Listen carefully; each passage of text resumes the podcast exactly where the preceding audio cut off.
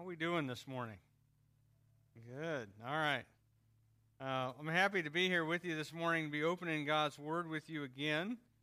Uh, I want to uh, just introduce our time together uh, this way by saying, first of all, that as you're looking at the law, and that's what we have been doing, it's easy to sometimes forget that these are laws that are given to people who already know God.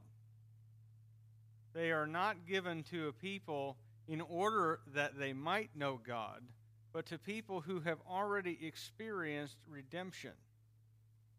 They are, they are laws given to people who have already passed through the Red Sea, who have already trusted in the blood of the Lamb, who have already entered into a relationship with God. And so they are not laws that are given to people with the idea that, well, if you do all these things, then uh, you'll be in relationship with God. They are given to people who already have a relationship with God. And it's easy to get confused because a lot of times I think the popular belief is that, well, in the Old Testament, uh, people had a relationship with God based on law. And so if they kept the law, then they were in right relationship with God. And if they didn't keep the law, then they weren't. That's not how it got started. People got confused about that, but the reality was the law was given to people who already had entered into a relationship with God by faith in the blood of the Lamb. And this was, these were rules and laws that were given for the establishment of a society that would honor God, with whom we were already in relationship. Um, so just, just for a point of clarification, just want to make sure everybody understands that. And we've been looking At, for the last several weeks at the book of the covenant, the laws that God gave the people of Israel when they were encamped at Sinai. And these laws are not all directly applicable to us because we are under a different covenant than they were. They were under a, a covenant by which God established them as a theocratic nation. In other words, a nation directly ruled by God with himself as their great king. A nation that would have borders and a judicial system and eventually an earthly king as well, and laws that were given to operate that country that God was establishing, composed of a single ethnic people group, the Jews. Now, we are part of the church of Jesus Christ, and it is a different covenant that we live under. Instead of being a single ethnicity largely, it is multi-ethnic. Instead of being a single nation, it is multinational. And it is a family, not a country. And we have God not as king, but as Father. Amen? But studying the law still has great value for us, and not just because it's part of the Scriptures and is therefore profitable in, in every way. Uh, but it has great value for us because we get through it to know and understand some things about God himself. Because as God reveals the law to us, he is revealing his own character to us as well. So we understand what kind of God he is and what he values and what kind of people he wants his people to become. We understand the holiness of God when we see how God instructed his people in ways that reflect his holiness in the law and in order to make them into a holy nation and to bring the peoples around them to faith in him. And the section of the law we're looking at this week pans out. You know, we've been looking at a lot of interpersonal and even uh, heart issues within people as individuals, but this section of the law pans out to relationships in society as a whole and how things are to work within the nation as a whole. Uh, God specifying what a holy nation looks like. So you got your Bibles here. We're going to be in Exodus, in Exodus chapter twenty-two. Verse sixteen, we're going to go all the way through chapter twenty-three and verse nine. Uh, and before we get into it, I want to pray for us, that the Spirit of God would lead us into his word. So let's pray. God, our Heavenly Father, uh, as we look at your word, we know that it comes from you, it is inspired by you, it speaks truly about you, and that you are the main character in it. Father, we also know that your word is written for our understanding and our application, that our lives might be transformed and that we might live in a holy way before you, a holy God. And Father, we pray that you would open our eyes to see your law in all of its beauty, in all of its greatness, and how it reveals you in all of your majesty. And Father, we pray that we would walk in holiness before you as a result. In Jesus' name, amen. Well, let's look at this text together here. Uh, Exodus chapter twenty-two, beginning in verse sixteen. If a man seduces a virgin who is not betrothed and lies with her, he shall give the bride price for her and make her his wife. If her father utterly refuses to give her to him, he shall pay money equal to the bride price for virgins. You shall not permit a sorceress to live. Whoever lies with an animal shall be put to death. Whoever sacrifices to any god other than the Lord alone shall be devoted to destruction. You shall not wrong a sojourner or oppress him, for you were sojourners in the land of Egypt. You shall not mistreat any widow or fatherless child. If you do mistreat them and they cry out to me, I will surely hear their cry, and my wrath will burn, and I will kill you with the sword, and your wives shall become widows, and your children fatherless.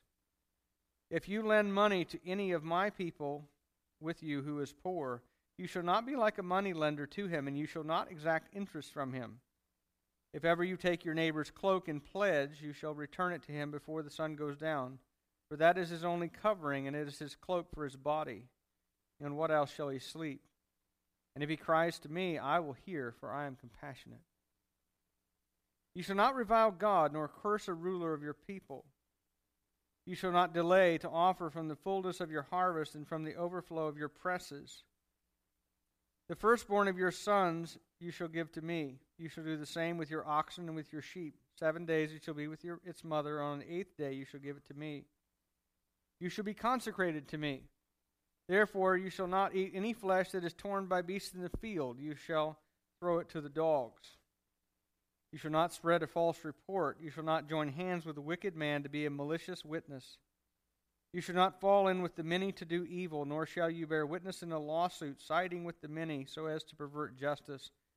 Nor shall you be partial to a poor man in his lawsuit.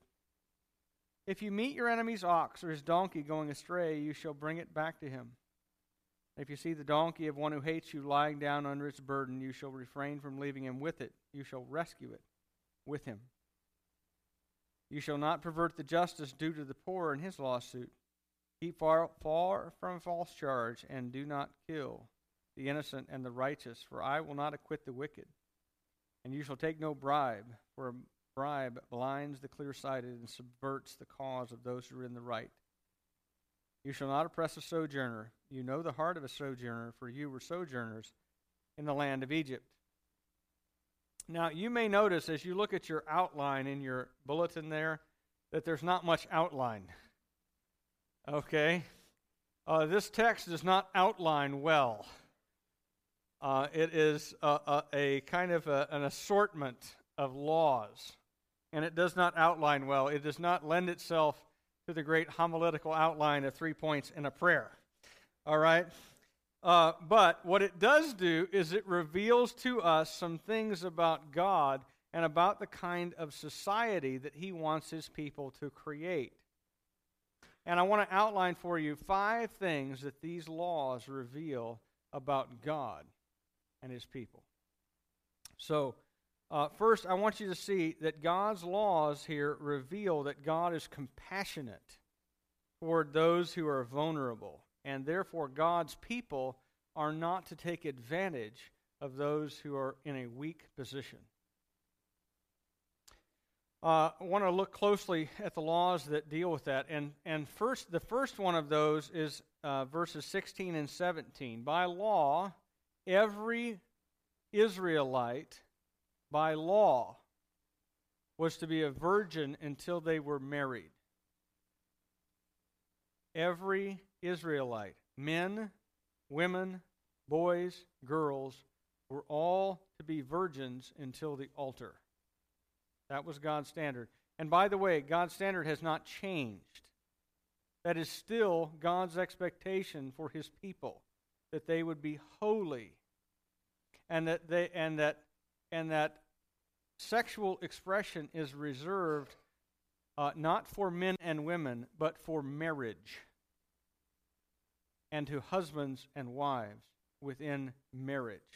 And so, so as a Christian, you can never speak of sexuality without also speaking of marriage. The two go together like peanut butter and jelly in the Scriptures. They are inseparable. You do not have one without the other, according to the Scriptures. But people then, as now, were sometimes uh, prone to disobeying God's standard. And it is still the case that sometimes a guy with a good line and smooth talk can convince a girl to go further in relationship with him than she was maybe planning or thinking.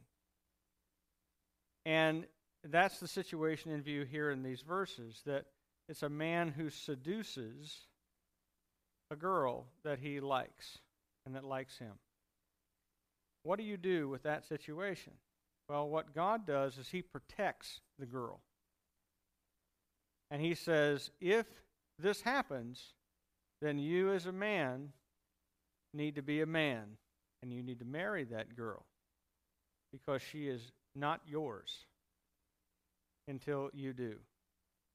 And you're to, you're to make that right, because that girl was in a very vulnerable position if she um, was not a virgin and unmarried. Uh, the likelihood that she could get married was greatly diminished.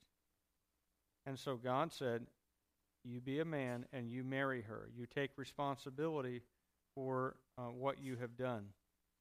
And on top of that, you have to pay the bride price uh, for that girl. Now, we don't know exactly how this custom worked, but there are countries today where they still do this, where there is a bride price that is paid. In fact, Karen was telling me on her trip to Jordan, they still do this. And what they do is the the families get together and they agree on a price to marry this girl. And then the groom's family will go down to the jewelry store and they will buy an equivalent value in gold, and they will put it on the girl on her wedding day. And that serves both as a way of saying to everybody, this is how much I was valued by my groom. Look at all of the gold jewelry that I have. I mean, I don't know if it's like a Mister T kind of a scenario or what, but you know, they've got all this gold, right? But it's also economic security for that girl, because if something happened to your husband, something happened to your husband as a woman, and you became a widow, it was men who held the remunerative occupations in society. And so the payment of the bride price was a way of ensuring that if something happened to your husband, this is ancient life insurance. This is a way of continuing to live life and to raise your kids with what has been paid for you.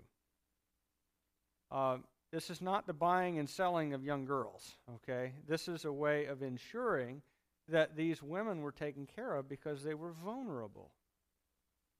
They were vulnerable, and God has compassion on the vulnerable. And so He is looking out for them. And He says, now, it may come to a situation where this guy is a loser and a bum. And her dad, is his part of his job as her dad is to make sure she doesn't wind up married to a bum. And so if he's if her dad steps up and says, no way are you marrying that clown, Um, guess what? He still has to pay the bride price. He still has to pay the bride price, even though he does not get to marry her. But it also serves to protect that girl, because her bride price has already been paid, so it makes her easier, even though she's not a virgin anymore, for her to get married, because the cost is now not as severe as it otherwise would be. But protects that girl who is in a very vulnerable position. Um, God also looks after the widow and the orphan and the immigrant alien, uh, which the Scripture calls here the sojourner. If you want to look at verses uh, twenty-one to twenty-four and uh, chapter twenty-three, verse nine here, The Israelites are to remember that they are recipients of God's grace themselves. And they were al- they were aliens for a long time in Egypt, and therefore they're to show grace and mercy to those who are aliens among them. You know, the ancient world was not like our world. If you were living as a foreigner in somebody else's country, you had no rights, and they could do pretty much whatever they wanted to you. And so aliens or foreigners living among you were were people who were ripe for exploitation. Sounds amazingly contemporary in some ways. That it's easy to exploit those without rights. And God is compassionate. And He says, you are not to be like that. If you have foreigners who live among you, it's not that they get all the same rights as Israelites, but you are not to oppress them. And you are not to exploit them. You're to care for them and look after them. And on top of that, um, you had to look after widows and orphans. As I said, in those days, if your husband died, you were in a vulnerable position as a widow. You didn't have a way of making money necessarily. You could go out and glean in the fields. Uh, you could go out and uh, and at least have some food. But it was hard, a hard life to be single as a widow or as um, as an orphan and to be away from any protection. It was a hard life. And God said, you protect them. As a society, you have a responsibility to look after the widow and the orphan. And He says, look, if you don't, if you oppress these people, and they cry out to me, I see. And I hear. And I'm compassionate on them. And I will not be compassionate on you. Uh, God also required people to help the poor. You weren't allowed to loan them money at interest. I find that really interesting. Because these people are your brothers and your sisters. And you're not allowed to loan them money at interest. Uh, and the reason for that was to keep them from falling into slavery. Couldn't charge them interest. And in fact, if a man was very poor, a lot of times all he had to offer as collateral was his cloak. You know, uh, a man wore a couple of items of clothing. You had kind of your undergarment, and then you had this um, robe that you wore, this sleeveless, like, looks like a woman's flannel nightgown.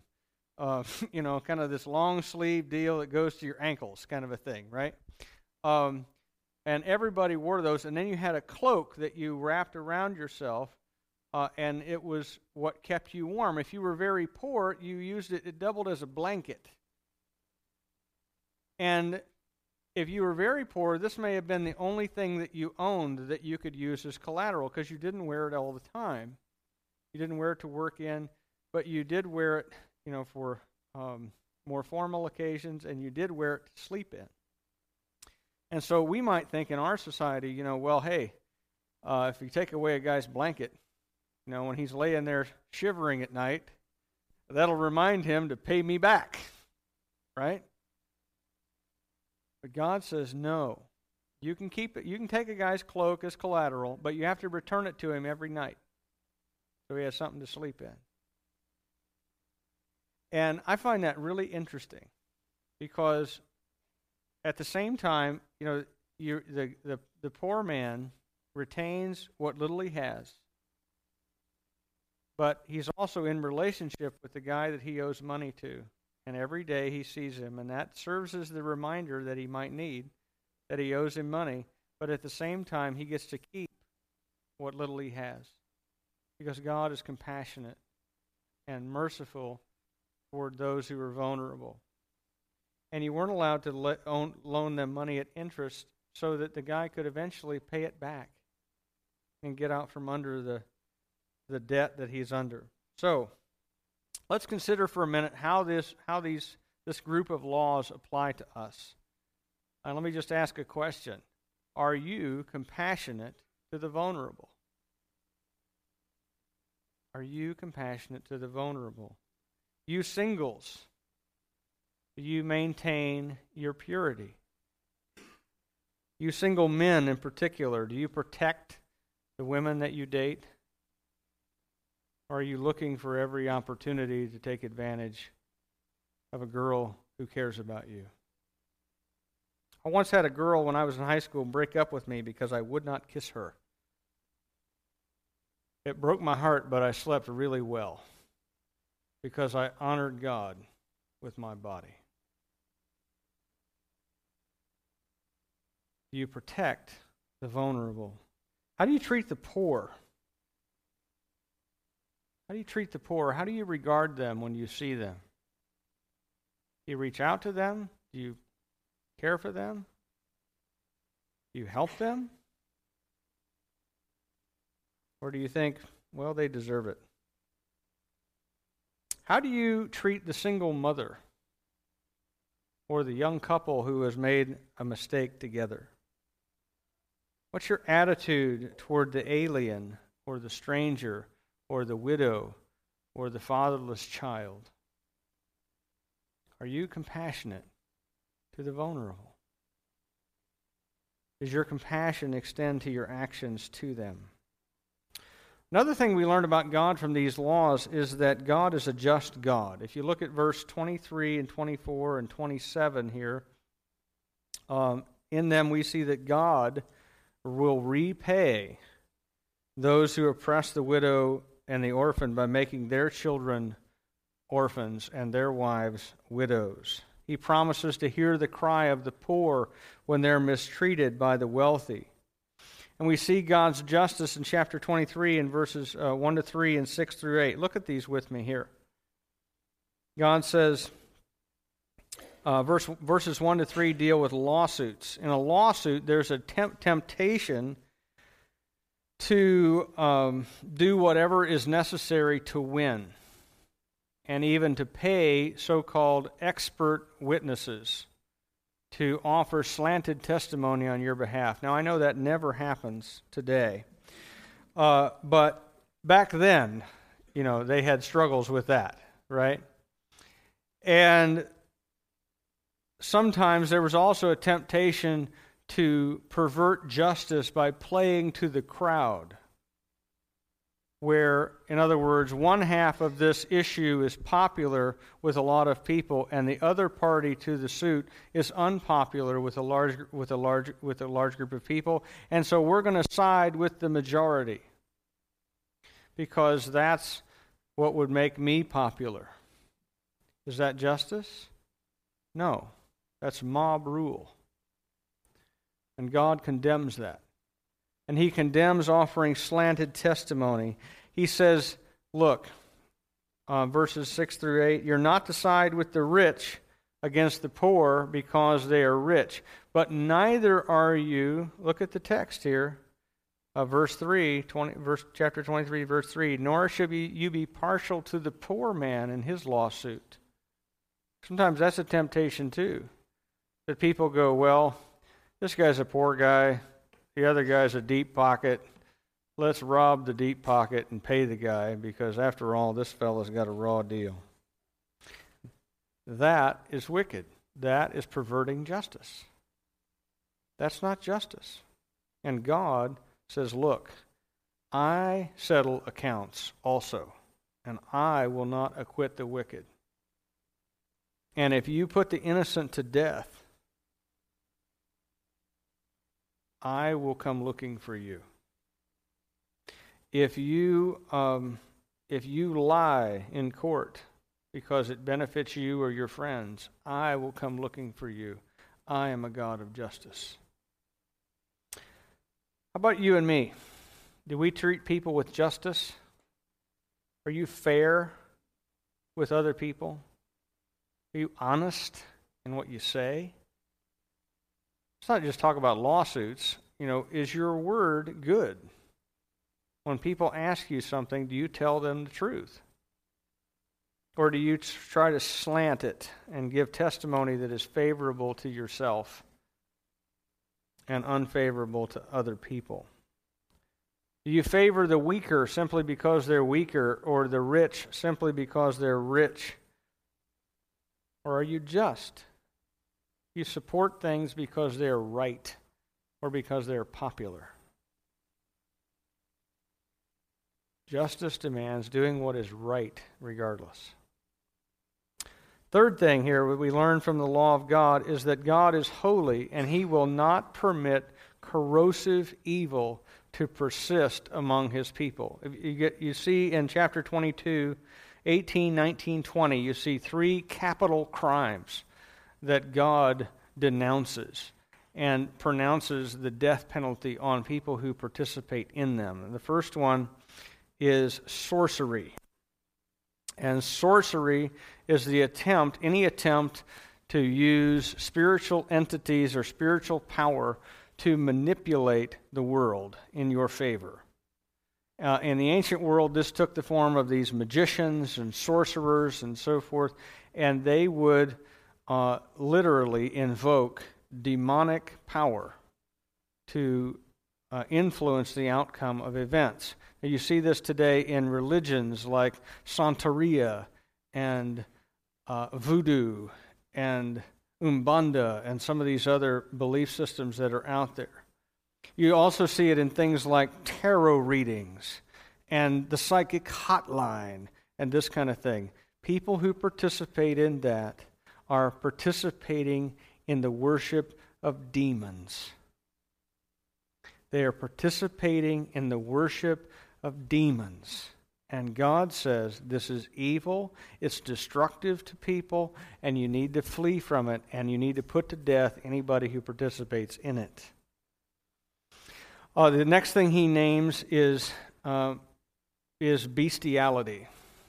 Now, I know this is family church, I'll not be graphic, but here's the deal. This is this was something that was part of ancient idolatry.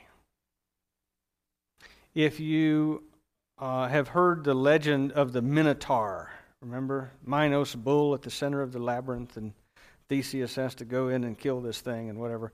That animal, that creature, resulted from the union of Minos' wife and a sacred bull. And the idea was that, that and you see this depicted in the artwork of the ancient world, of the gods even sometimes uh, uniting with an animal. And God says it is perversion, and it is destructive, and it's evil. So anybody who participates in it is to be executed. Uh, not just because it's connected with idolatry, but because it's a perversion of the natural order that God made. It's a capital crime. And also, there's another one here, uh, idolatry. Whoever sacrifices to any god other than the Lord is guilty of a capital crime. It says that they should be devoted to destruction. In other words, that they are to be executed before the Lord for idolatry. And um, all these things, and there's a number of other capital crimes that are listed elsewhere in the law, but all these things are things which destroy people, and therefore God condemns that the, commands that the people who practice them are to be condemned to death, because they are the kinds of things that put people to death from a spiritual perspective. Now, let me consider again how this might apply to your life. Do you allow corrosive evil to persist in your life? I'm not asking if you participate in any of these three sins that are specifically named, although obviously if you participate in any of these, you need to stop today. But what I am asking is this, is that there are a lot of lesser forms of sin that can be just as destructive as some of these. And I want to just tell you that there is an absolutely true principle uh, as it relates to sin. Uh, that persistent, unrepentant sin will not coexist with a vibrant faith in Jesus Christ. They will not coexist. One will necessarily conquer and put to death the other. will happen. I guarantee it. And I can tell you all kinds of stories. I've been a pastor now thirteen years. And I can tell you all kinds of stories about people that I know. Not people I've heard about, people that I know, who allowed a foothold for sin into their life, and they engaged in it over in a persistent, unrepentant way over a long period of time, and now they are no longer walking with Jesus. I know lots and lots and lots of people like that, who refer to their Christianity in the past tense. And it is usually because they have allowed some kind of corrosive, persistent, unrepentant sin to flourish in their life. Now, on the other hand, I can also tell you the other kind of stories of people who committed heinous, persistent, unrepentant sin for a period of time and then said, "This is foolishness. This is destroying my life. This is eating my soul from the inside like that creature in the Alien movie. Ooh, okay. It is consuming me. And I am tired of being eaten alive. And so I am going to go home and I'm going to repent and I'm going to put this thing to death." And you get the magnificent, glorious choice of deciding which way your life is going to go. Whether you are going to allow sin to slay your faith in Christ, or whether you're going to, through faith in Christ and reliance on the Holy Spirit, slay your sin. You get a choice, which it's going to be. But not forever. Because if you allow sin to persist long enough, it will eat your faith. It will eat it. And you get a choice. Put your sin to death or be put to death by your sin. One or the other. Fourth, we see that God is worthy of reverence and honor. And that's the point of chapter twenty-two, twenty-eight to thirty-one. Uh, God's people were not to be slow in bringing in the required offerings of the first fruits of their crops, or the firstborn of their animals, or in making the sacrifice that was required for the redemption of their sons. Their firstborn sons, they were all to bring in, just like the animals, on the eighth day after birth. And they were to circumcise their sons and offer sacrifice to redeem their life uh, so that their boy could live. Because God said, look, it was through the death of the firstborn Um, that you are redeemed. And so I'm going to demand the redemption of your firstborn with a sacrifice. You bring in a lamb for your boy, and you devote him to me. He's mine. He belongs to me just like the firstborn of your animals. And you're not to be slow in doing this. It's not something you're allowed to forget about doing. Uh, and in an agricultural society like Israel was, these sacrifices of these animals, uh, both Uh, to redeem their sons, as well as to for the first fruits of their crops and the firstborn of their animals, that these were real financial sacrifices that were made. There was a real cost to this.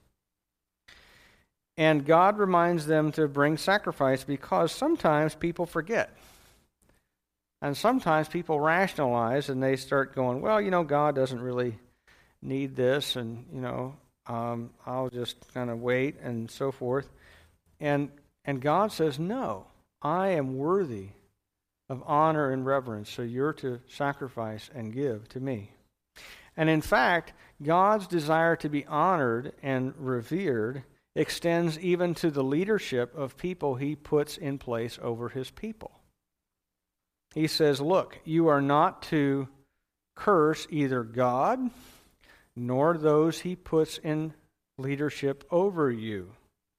You're to treat them with respect just as you treat me with respect, because I'm the one who gave that person his or her position of leadership.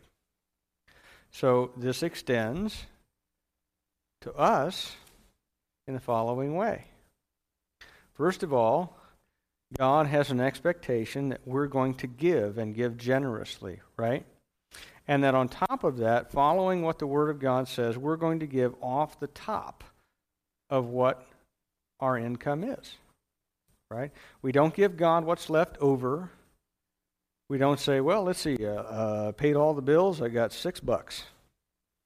All right. Uh, no. We honor God with the first of what comes in. And then in addition to that, um, we also treat with respect go, those God has put in leadership over you. Now, I'm very blessed here. This is not a complaint. Okay, don't hear it this way. But you're to treat your pastor with respect. All right? Uh, I feel that. So again, this is not a complaint. I, I'm a, I live a blessed life. But you're to treat your pastor with respect. You're to treat your elders with respect. You're to treat your president with respect. That's harder. Um, there's you're to treat your the judges and the senators and the policemen and the representative and so forth with respect, because these are the people whom God has put over us to lead us. And they hold their position because God put them there. Now, I'll assure you, I'll, I'll make you this promise, that if Paul can say in Romans chapter thirteen, honor the king, who at this time is Nero, who is putting hundreds of Paul's fellow Christians to death in the arena, if Paul can say, honor the king who is God's instrument to do you good, if he can say that of Nero, then we can say that of whoever rules over us. Amen? Because I'll assure you, whoever God has put in leadership over you is better than Nero. All right? And even if he is worse, God says, this is the person God has put in leadership over you, and you're to treat them with honor, not because of them, but because of me. And I put them there. Now, um, last thing here. We see that God is a reconciler of enemies. I love this. Look at the text here, uh, chapter twenty-three, verses four and five.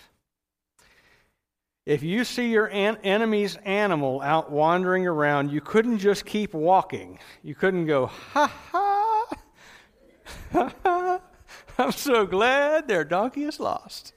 Okay, you had to catch it and bring it back to them.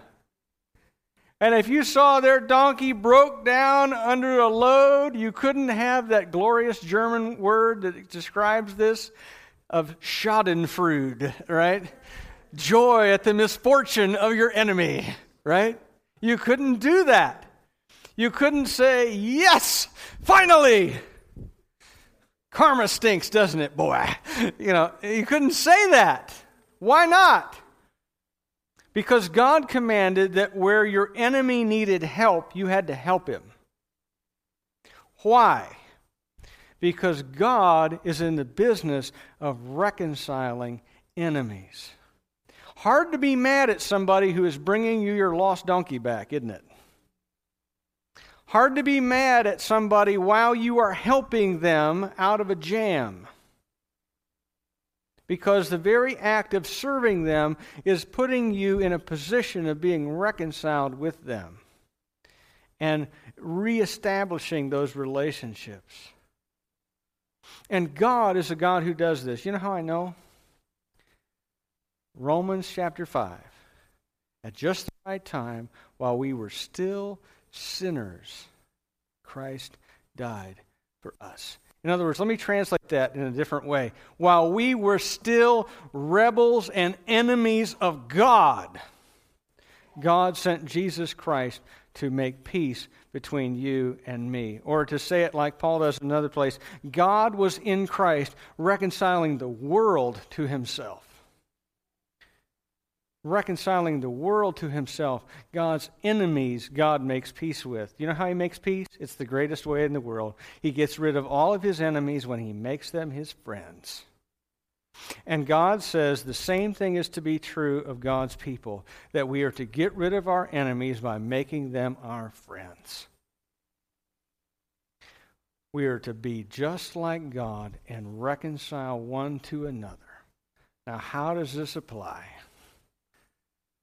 I wonder. You got any enemies? You're to get rid of your enemies by making them your friends, because God was in Christ reconciling you to Him. And if God is a God who loves enough that He can make peace with you and me, when we were rebels and enemies of the living God, then He expects nothing less of you and me, but that we would extend grace of the same kind we have been shown to those who are our enemies as well. Amen? That God is a reconciler of enemies. He brings peace between people.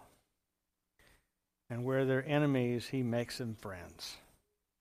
And we're to make friends with our enemies too. Amen? All right, let's pray, and then we'll take communion. God, our Heavenly Father, we thank You that You reveal Your character in the law to us. And we see Your holiness and justice and compassion and mercy and grace, amazing grace revealed to us in the law. And Father, we confess that as sinners, we look at some of this and we go, how am I ever going to do this? And Father, the fact is, if it's up to us in our humanness, there is no way. But thanks be to God, who gives us the ability to do what is not natural to us through faith in Christ, empowered by the Holy Spirit.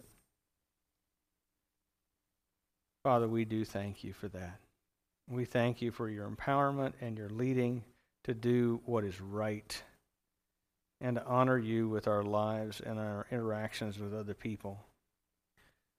And Father, we thank You uh, most of all for Jesus Christ, who through His death and resurrection reconciled us to You. And we pray in Jesus' name. Amen.